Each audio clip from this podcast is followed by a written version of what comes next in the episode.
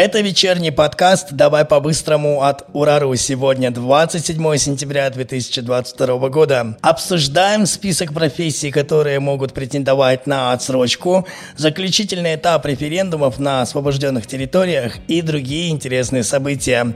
У микрофона Михаил Буров. Добрый вечер. Начнем с, пожалуй, самой обсуждаемой новости за сегодня. Минцифра опубликовала список специалистов, которых не мобилизуют. Среди перечня из 195 позиций есть не только IT-специалисты. С полным документом можно ознакомиться в нашей группе ВКонтакте. Мы писали об этом отдельный пост.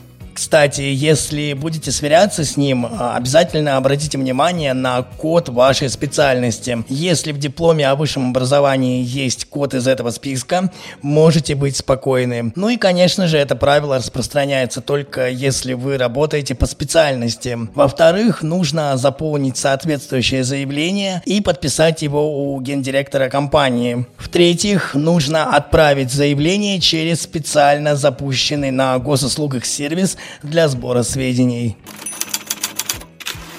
Сегодня глава МВД Казахстана Марат Ахмеджанов заявил журналистам, что Казахстан будет выдавать России уклонистов от частичной мобилизации, если они находятся в международном розыске. Для выдачи необходимо, чтобы против гражданина было возбуждено уголовное дело.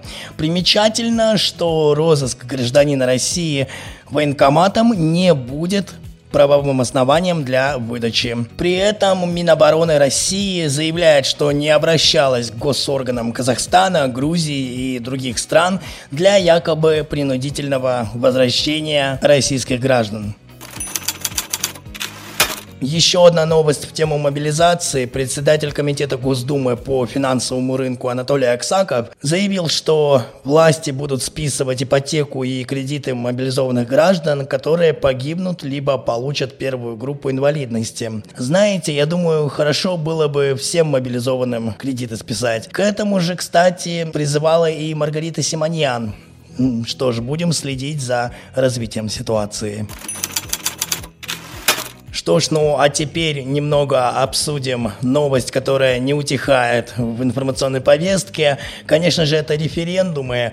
На всех освобожденных территориях они признаны состоявшимися. При этом самая высокая явка оказалась в ЛНР и составила 90,4%. В ДНР почти 87%. А в Запорожье и Херсоне явка больше 60% у обоих регионов. Предварительные итоги голосования будут опубликованы сегодня вечером. Следите за новостями. И завершим самой резонансной новостью для Рунета. Из App Store пропали приложения экосистемы ВКонтакте. Они оказались заблокированы на территории России. Теперь скачать их на новенький iPhone не получится, ровно как и обновить уже скачанные. Команда социальной сети официально заявила, что приложения от ВК, которые уже были установлены, продолжают работать. Важно их не удалять. Совсем недавно таким же образом удалили приложение 2GIS, так как он принадлежит Сберу. Одного не понимаю, как можно просто взять и удалить приложение, которым пользуются миллионы человек. Ну ладно, там 2GIS, там все понятно, санкции. Но ВКонтакте-то чем помешал надкушенному яблоку?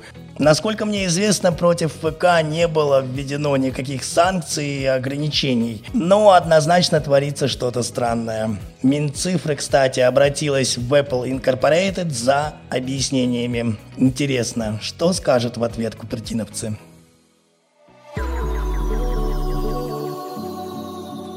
Что ж, это все события, о которых мы хотели вам рассказать. Напомню, что еще больше новостей вы можете прочесть на нашем сайте ура.news. Подписывайтесь на наши каналы в Telegram и YouTube. Также подпишитесь на наше сообщество ВКонтакте.